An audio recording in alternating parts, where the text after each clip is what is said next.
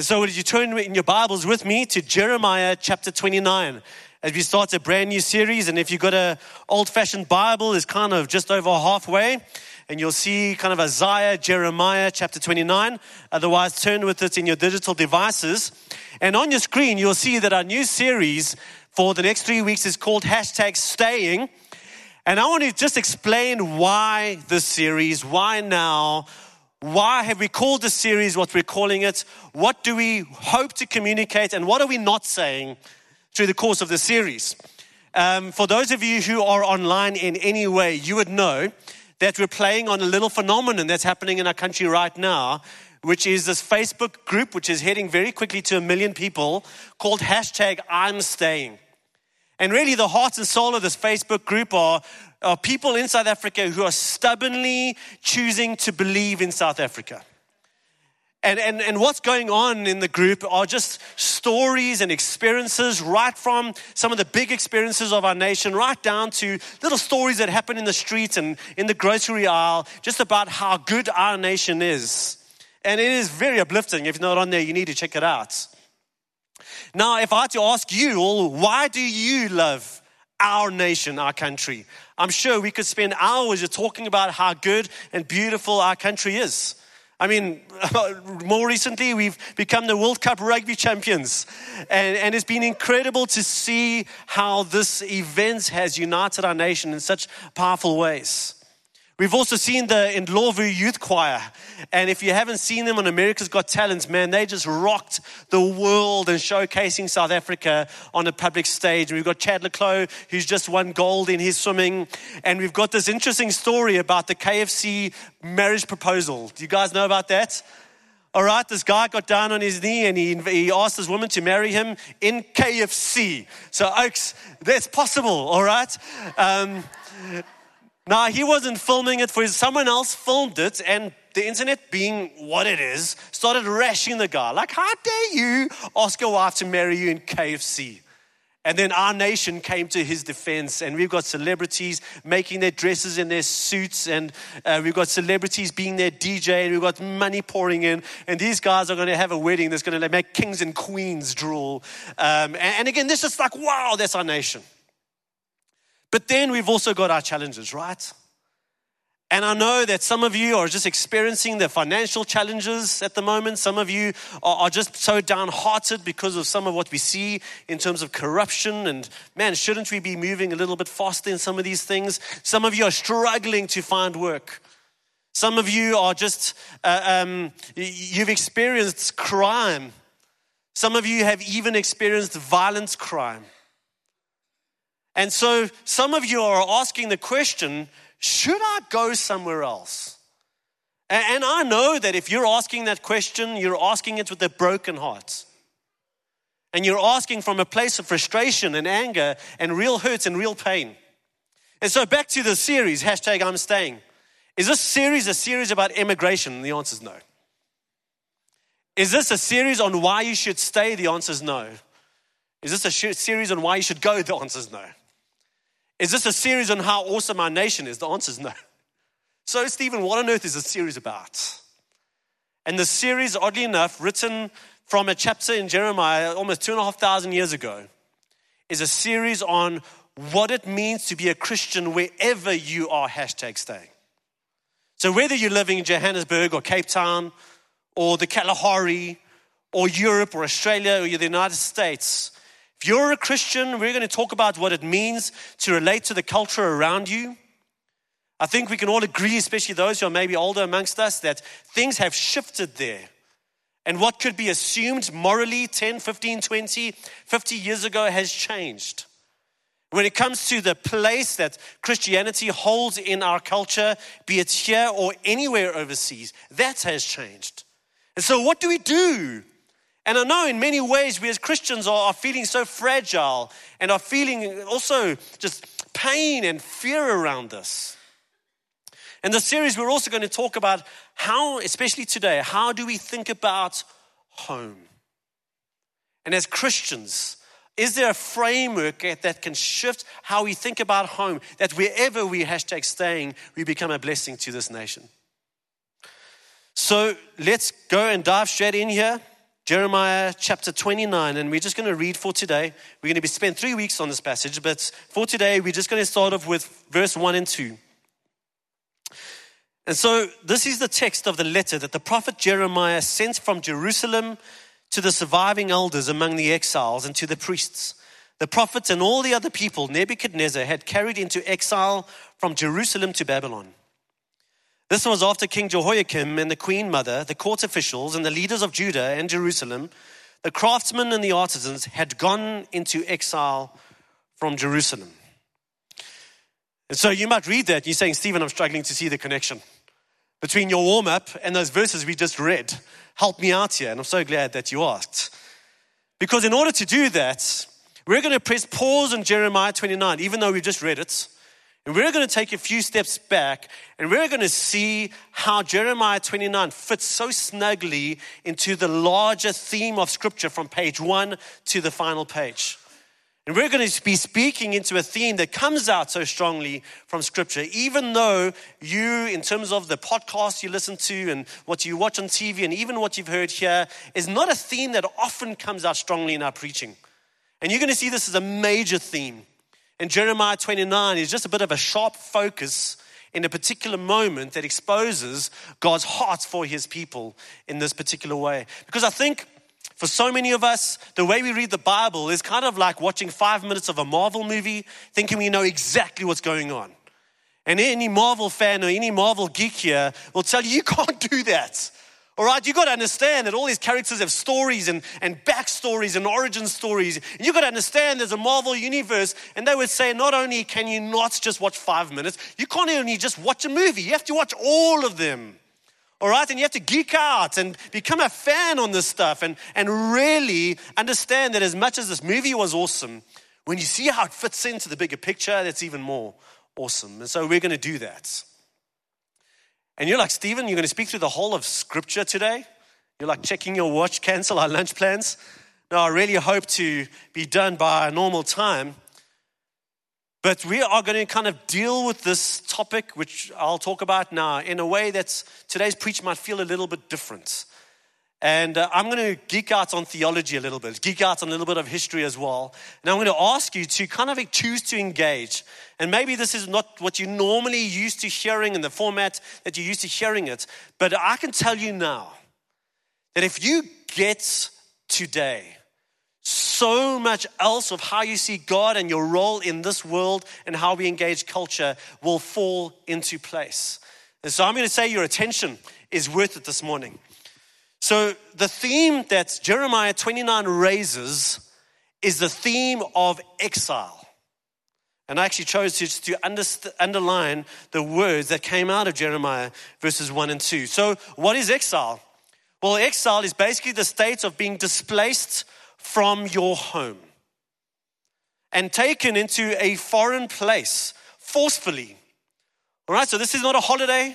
All right, this is not even immigration. This is a forceful, often due to war, often due to being a prisoner of war, or maybe due to drought, but being in a foreign place that is not your home.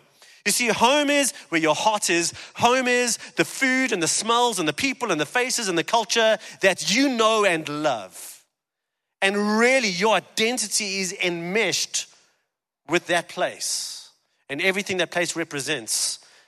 And now you've been displaced, you've been put into a foreign culture with food that just tastes and smells and looks weird and different, language that you maybe don't fully understand, practices and morality and behaviors that you don't fully understand.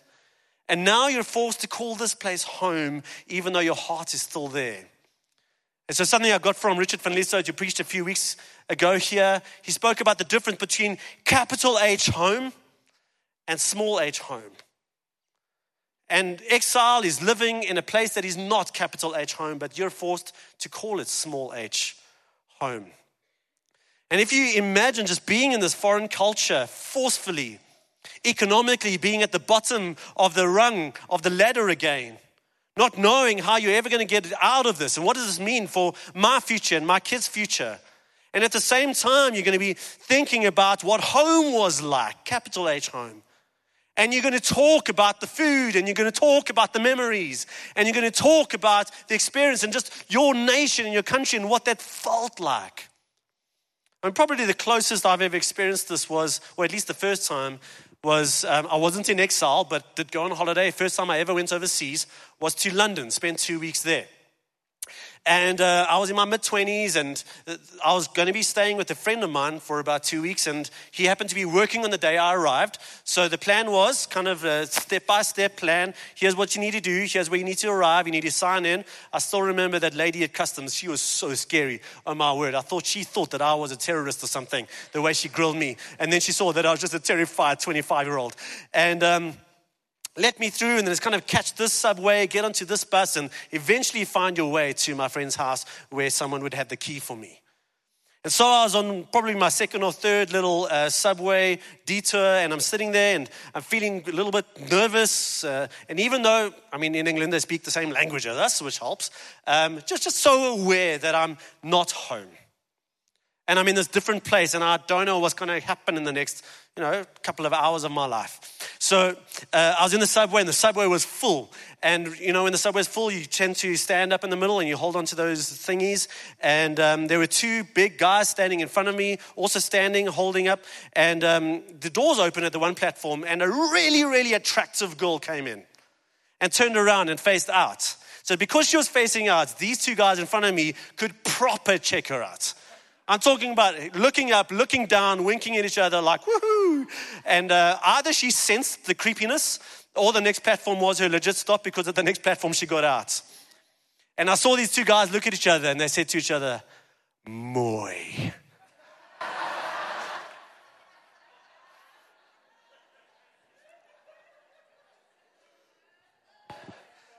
and you know what? Something on me was like, yes, those are our boys. Little like connection to your home and woohoo, proudly South African. But this theme of being displaced and being in a foreign place forcefully comes out on page one of our Bibles. And what we've got is the first uh, humanity, Adam and Eve, they're placed in a place, capital H home, and that place is called Eden. And Eden has everything that capital H home needs to be natural beauty, lots of food. They were running around naked all day. Everything they did prospered, and they worked and they took care of this garden, and it was fulfilling and they had purpose. God was there, that their relationships were perfect. They're perfectly transparent, perfect love, God's presence, God's blessing. I mean, that is everything that we hope home to be. And then a time came where sin and brokenness was introduced into this world, and God said, That is not okay. This is a place of perfection. And so you have brought this in, so I need to send you out. And Adam and Eve were taken from home, capital H home, and they were forced to make small h home out in a broken, hostile world where humanity unraveled very quickly and our selfishness and our pride and our hubris and our just our the fact that we are always rebelling against God and ultimately there was landed up in murder. The, the earth was working against them. You can just imagine. I mean, you and I haven't experienced that level of perfection. And imagine the conversations between Adam and Eve. Do you remember? Do you remember what that was like? You can just imagine the heartache and the longing but they could never go back. But God's purpose has always been to restore that story. And so he started a, a plan of restoration, starting with a person, one family, Abraham, and his descendants ultimately became the nation of Israel. And what was promised right from Abraham, and that promise went through every single generation, is I have a capital H home for you. And it is going to be a land I give you. And it is a land flowing with milk and honey. And the time comes where God miraculously brings his people out of a time of wandering and great need into this promised land. And what we see over a few generations is how the borders of Israel were expanded, were solidified. They were under King David and especially under King Solomon, great times of peace and prosperity. And you can imagine that the human race living on that piece of land were so blessed. Like, wow, uh, the land is giving us fruit and our stocks are healthy and uh, our, our animals are, are just, you know, they, they're producing. Um, there's wealth, there's prosperity, there's peace. God's here. There's Jerusalem, the, the, the, city of God. There's the temple. So there's kind of beautiful enmeshments of relationship, culture, land, prosperity, God's presence. And then what happened in Eden started to happen there. And at a wholesale level, sin started entering this space.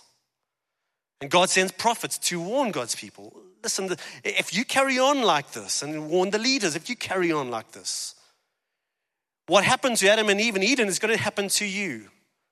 And the sin grew, and uh, the various leaders and the, uh, the people of Israel started worshiping foreign gods, worshiping them in, in not just worship and song, but in despicable ways, often with prostitution, and even with some of these gods, the killing of their firstborn children.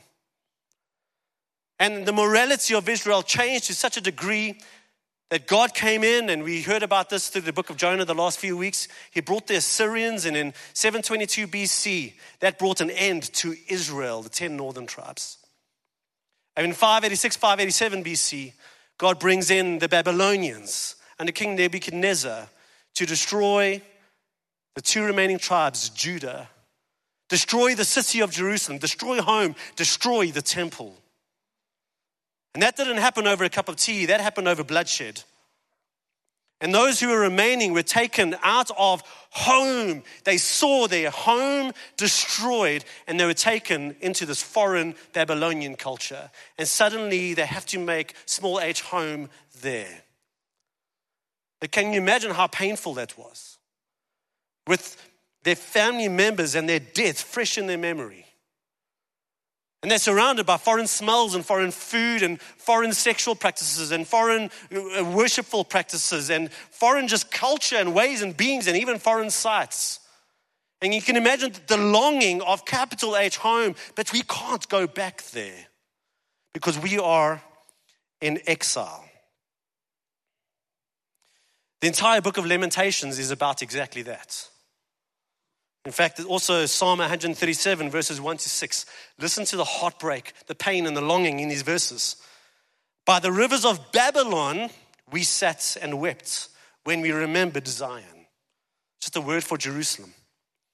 There on the poplars, we hung our harps, for there our captors asked us for our songs.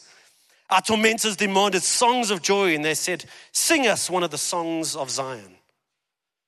But how can we sing the songs of the Lord while in a foreign land? If I forget you, O Jerusalem, may my right hand forget its skill.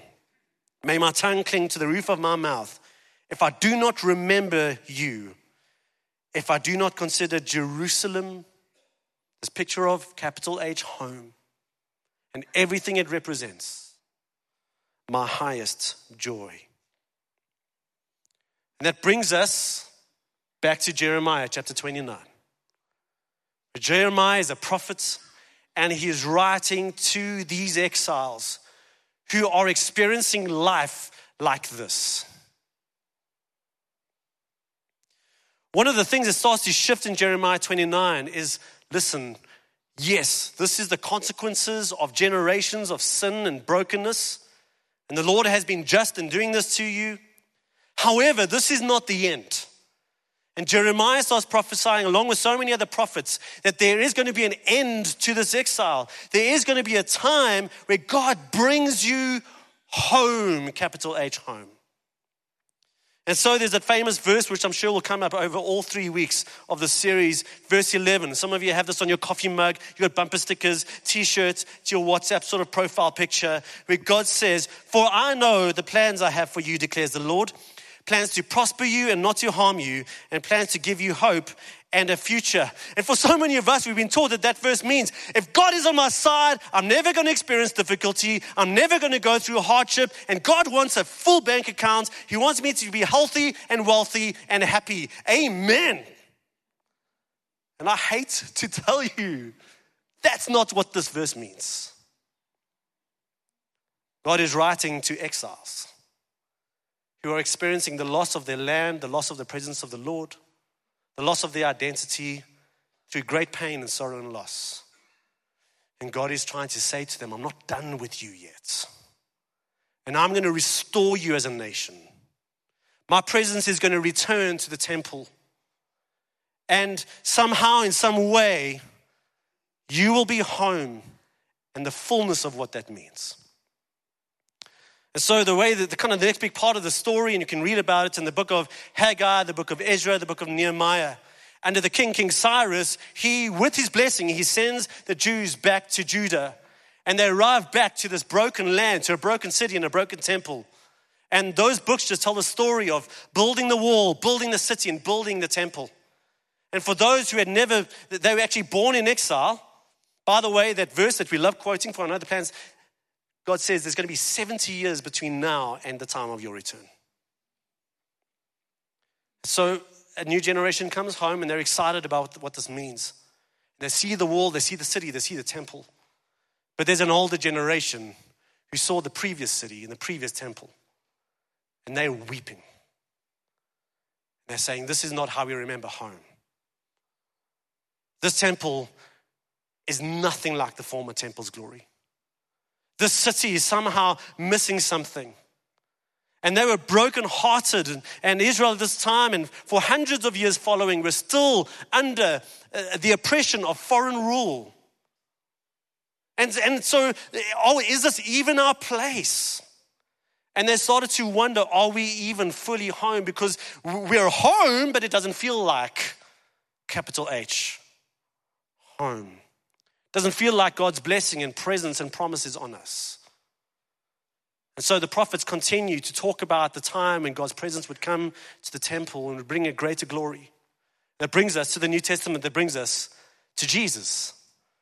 Now, even as we think about Jesus, Jesus was an exile. He came from this place of perfection, perfect relationship, perfect power, perfect love. And he came into our state of exile, our world of brokenness and pain and restlessness and sin. Jesus never owned property. Jesus took on most of, in fact, on the cross, all of what we experience as the consequences of sin and of exile. And yet, Jesus always spoke about capital H home. He spoke about where he came from, he spoke about where he's going. And famously in John chapter 14, he says, I'm going back there, but I'm making a way for you to come with me. And so Thomas says, But how do we know? How do we know where you're going? And this is the way Jesus says it. He says, In my father's house, we heard the song just now, are many rooms. If it were not so, I would have told you, I'm going there to prepare a place for you.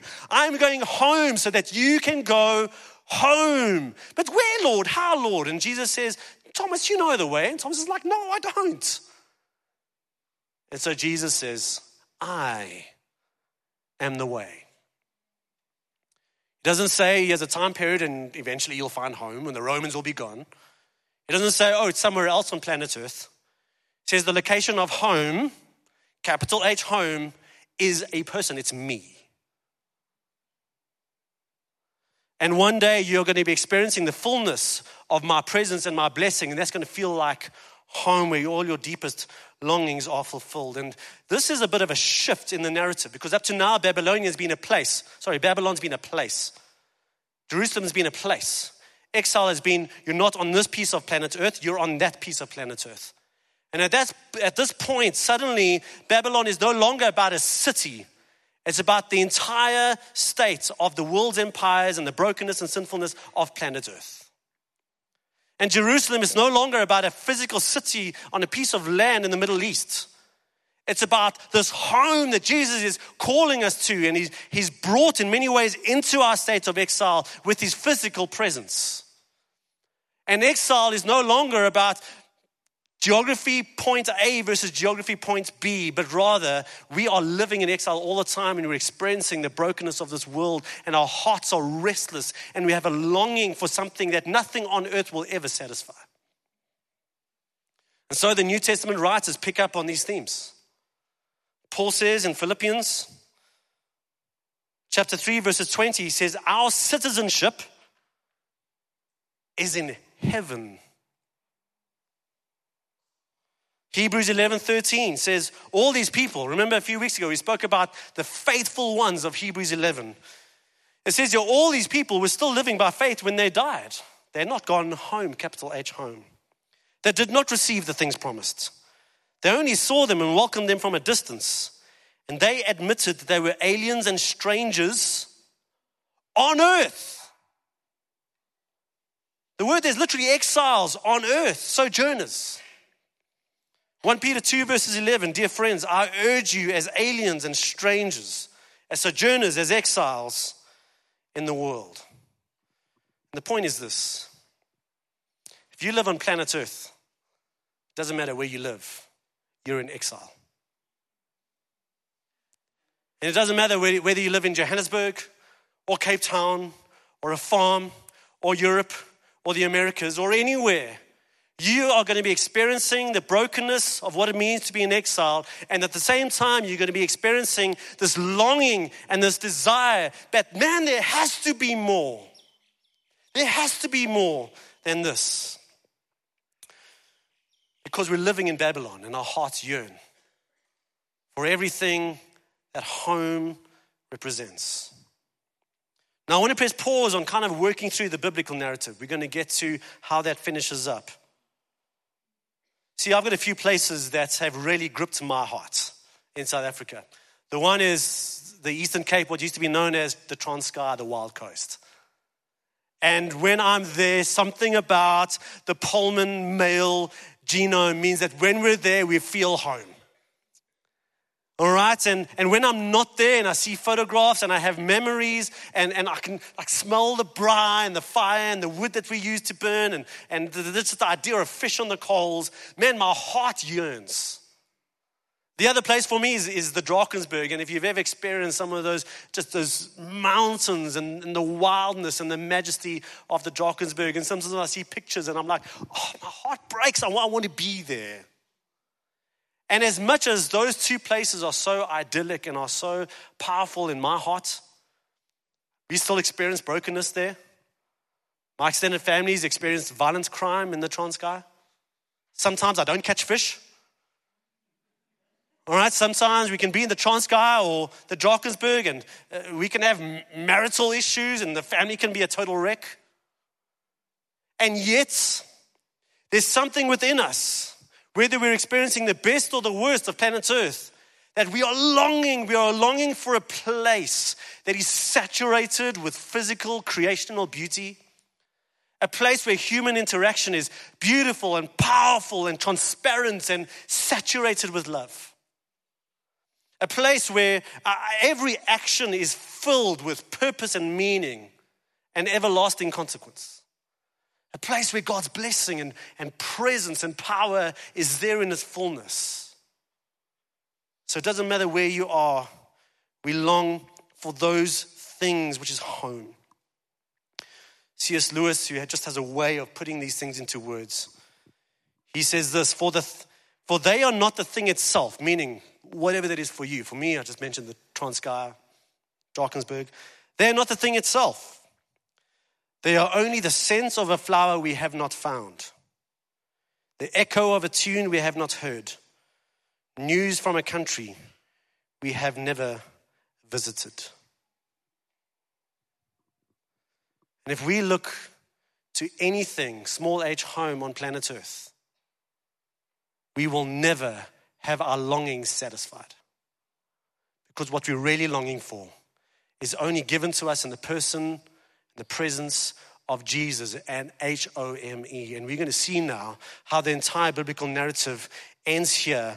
Because we're talking about Jesus, all right? We're talking about Jesus, and he says, Listen, I've got a place for you. We're going to go home. You're going to come there. It's nowhere on planet Earth. So, does that mean, as many of us have been taught, either intentionally or maybe just by leaving out parts of the Bible in our own teaching, does that mean that there's going to come a time where this entire creation just kind of disappears, poof? And all of us just go to heaven, whatever that means floating around like spirits, like, you know, just woo, singing songs all day long. To be honest, that doesn't sound like a great future for me. Now, is there anything up to this point in the narrative of Scripture speaking to our deepest longings and purposes that points towards this kind of weird, disembodied state floating around these clouds, singing songs all day long? The answer is no. Think about Eden. It is filled with everything food and culture and relationships and, and beauty and God. And, and, Israel, especially under certain kings, became a bit of a picture, a bit of a, yes, God's not done here.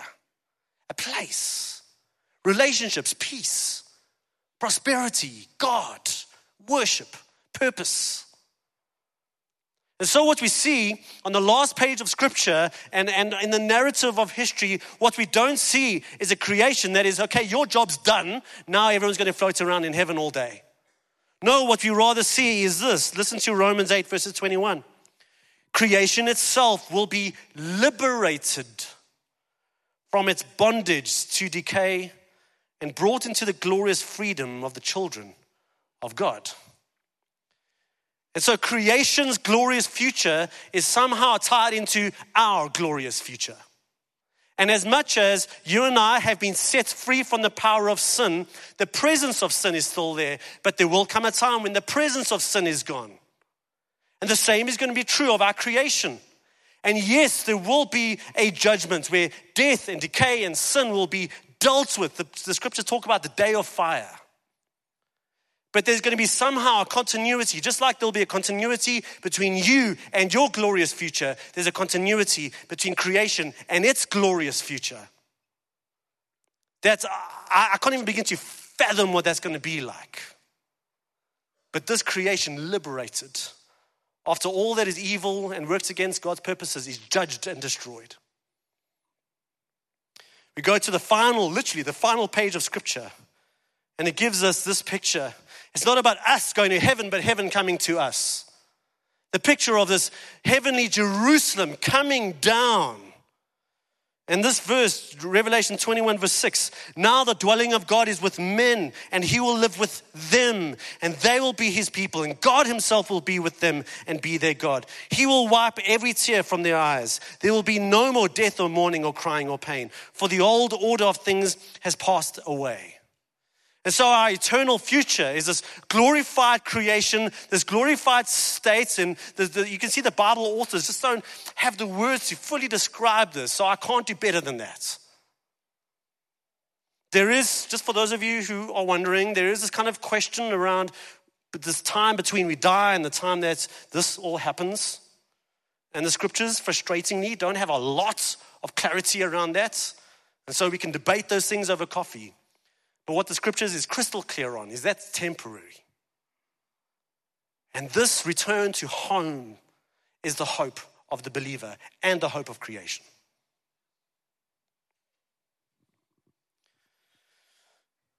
J.D. Greear is one of the pastors I enjoy. He says, Man, oh man, if Hawaii is this beautiful in broken creation, how beautiful is redeemed Hawaii going to be? And if steak tastes this good in broken creation, how good is steak going to taste in redeemed, how in, in redeemed uh, world, right?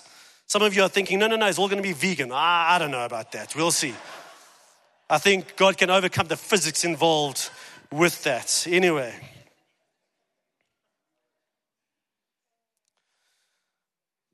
And so I understand that today's been quite a stretch, and I hope you're still with me. And over the next two weeks, we're going to speak far more practically around the implications of recognizing that we are in exile wherever we are and how we live that out and how we engage culture and what that looks like. But I just want to leave us with one thought.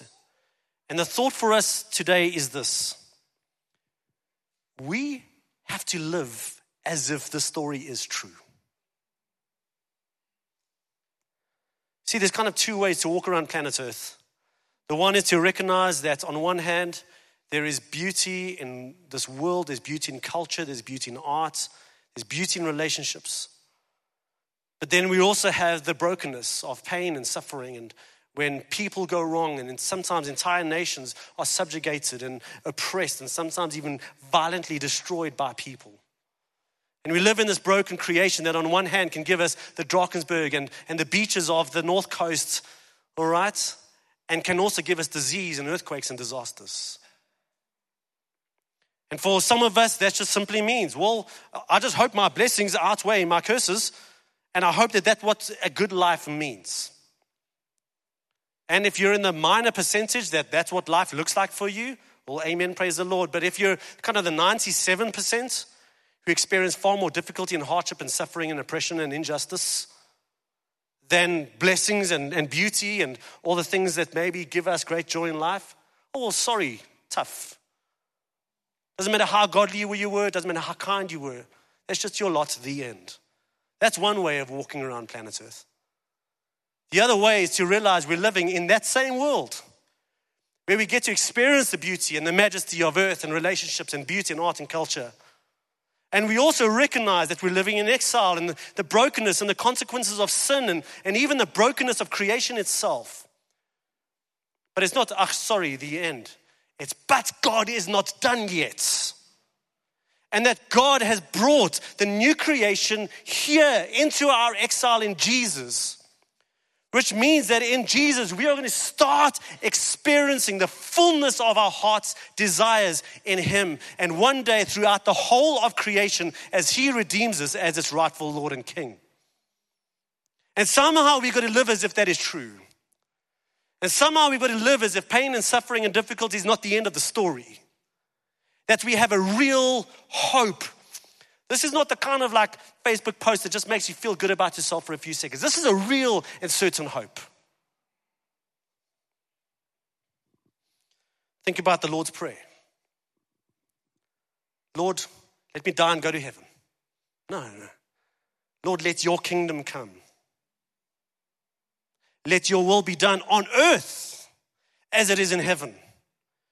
In other words, bring the fullness of you and your presence and what our hearts desire, bring it here.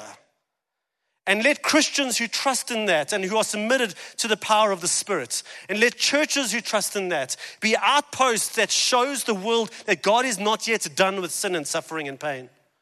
And somehow we live in such a way that has this stubborn hope, not in necessarily a nation, but in God's story of redemption. And that's what the next few weeks are going to be about. And in this way, churches and Christians should become signposts of this hope. Earlier this year, in fact, it was over, over New Year's, so end of December, early January, a bunch of us went camping in Mozambique.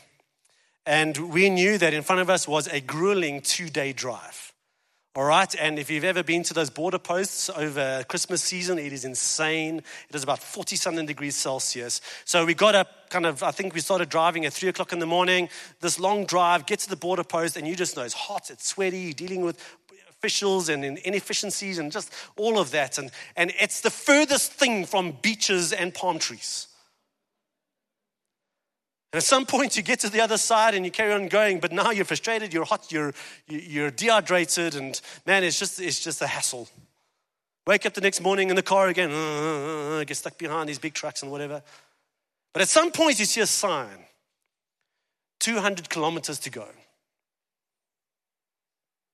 100 kilometers to go.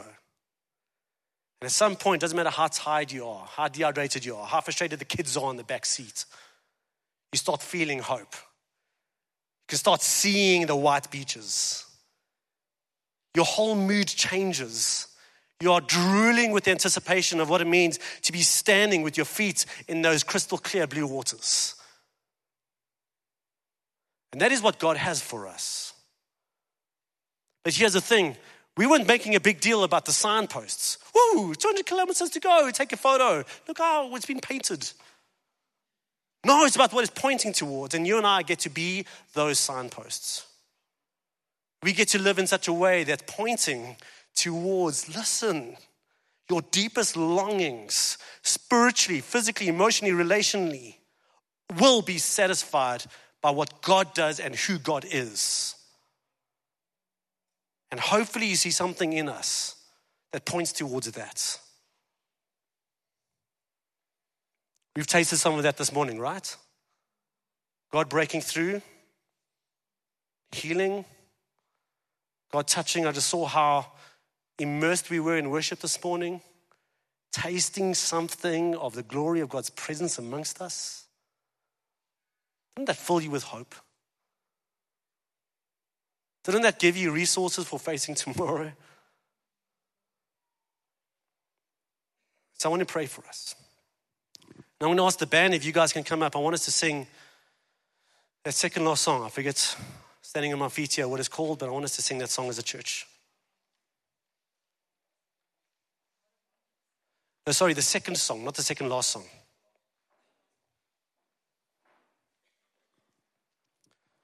And so let us pray. Father,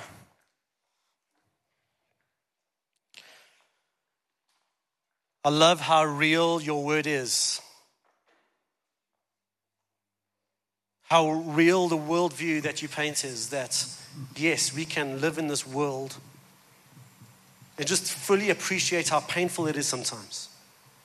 And Lord, I, I'm so aware that there are people in this room right now who have experienced to a great degree the brokenness that this world brings and are experiencing the heartache and the sense that this cannot be, this cannot be how the story ends.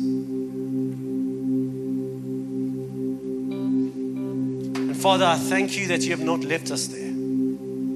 Thank you that there are little glimmers of the beauty that you have placed in humanity and in creation. That you point us to, and Jesus ultimately, that you brought close to us in your Son, and now you give us in your presence. And thank you that we can somehow taste something of home in your presence.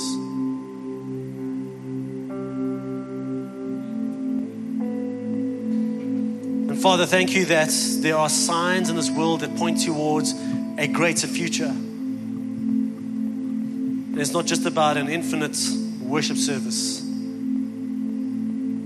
it's about us desires being satisfied beyond comprehension by you and by what you give us.